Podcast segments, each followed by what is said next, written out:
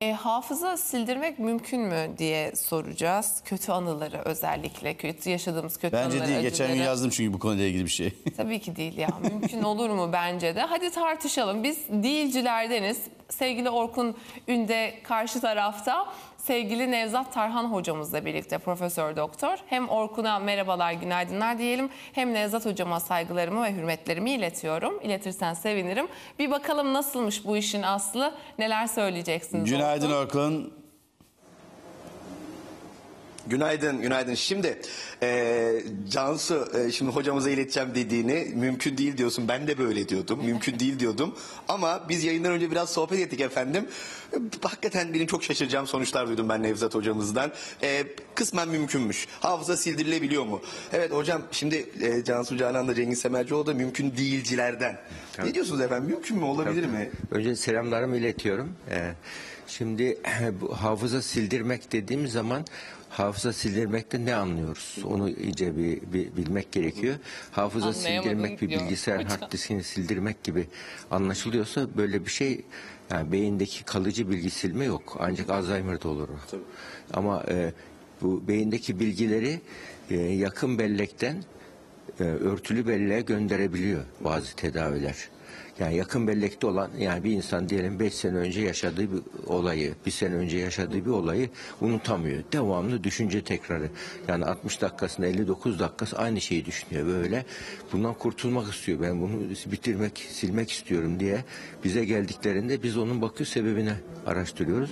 Bu kişi mesela ya depresyona bağlı ruminasyon dediğimiz, zihinsel geviş getirme dediğimiz düşünce tekrarları var. Kişi de devamlı aynı şeyi tekrar edip duruyor ve kişi artık hiçbir iş yapamaz hale geliyor. İşlevselliği bozuluyor. Bu depresyona bağlı oluyor. Yahut da obsesif kompulsif bozukluk oluyor. Obsesif kompulsif bozuklukta da kişi yani yine anlamsız ve saçma olduğunu bildiği halde aynı şeyi tekrar tekrar tekrar düşünürler. Artık ya, onun için uyuyamazlar. Ya hiçbir iş yapamaz hale gelirler. Ya bu e, bazen davranışlara da dönüşüyor. Yahut da post travmatik stres bozukluğu oluyor. Yani kişi yani iki sene önce bir travma geçiriyor. O travmayı bir kaza geçiriyor, bir şok yaşantı geçiriyor. Onu sanki iki sene önce değil de dün olmuş gibi yaşıyor tekrar. Bunların hepsini silmek mümkün. Bir de şöyle bir şey mi mümkünmüş efendim şimdi e, patolojik aşıklar, patolojik aşk diye bir şey varmış. Yani platonik aşkın sonraki evresi patolojik aşk. Allah koruyor Nevzat hocamla bunu da konuştuk. Böyle evet, böyle hastalar da geliyor efendim. E, ben patolojik aşık olduğunu gerçi patolojik aşkı teşhis siz koyuyorsunuz herhalde. Onlar da silinebiliyor mu? Gidiyor mu akıldan eski sevgililer? Şöyle o a- kimisi platonik aşklarda özellikle platonik aşkın ilk safhasında ya kişi diyor ki ya filanca kişiyi ben takıntılı bir şekilde seviyorum, düşünüyorum. Hep onu düşünüyorum. Onunla yatıyorum, onunla kalkıyorum. Fakat o kişi evli ben onunla yapamam. Bunu ben kurtulmak istiyorum bundan diyorsa bunun da tedavisi mümkün. Çünkü o bu böyle bu tarz kişiler yine yani obsesif şekilde ya da ruminatif ruminasyon dediğimiz düşünce tekrarları ve zihinsel geviş getirme gibi tekrarlıyor bu kişiler. Bu kişiler aşık olduğu kişi unutmak istiyor. Onunla ilgili düşünceyi silemiyor ama duyguyu silebiliyoruz. Mesela düşünce o kişi aklına geliyor ama eskisi gibi ona karşı şiddetli bir duygu hissetmiyor. Peki hocam yani o e, kişiyle yani erkek kadınla ya da kadın erkekle karşılaştı. Ne bileyim aynı yerde gördü. O duygular bir daha canlanmıyor mu?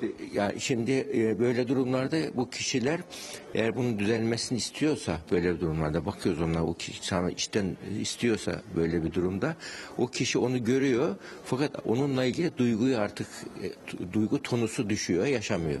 Jim Carrey'nin Sil Düşüyor, Baştan filmi doğru demek. Normal bir insan haline gel- gelebiliyor.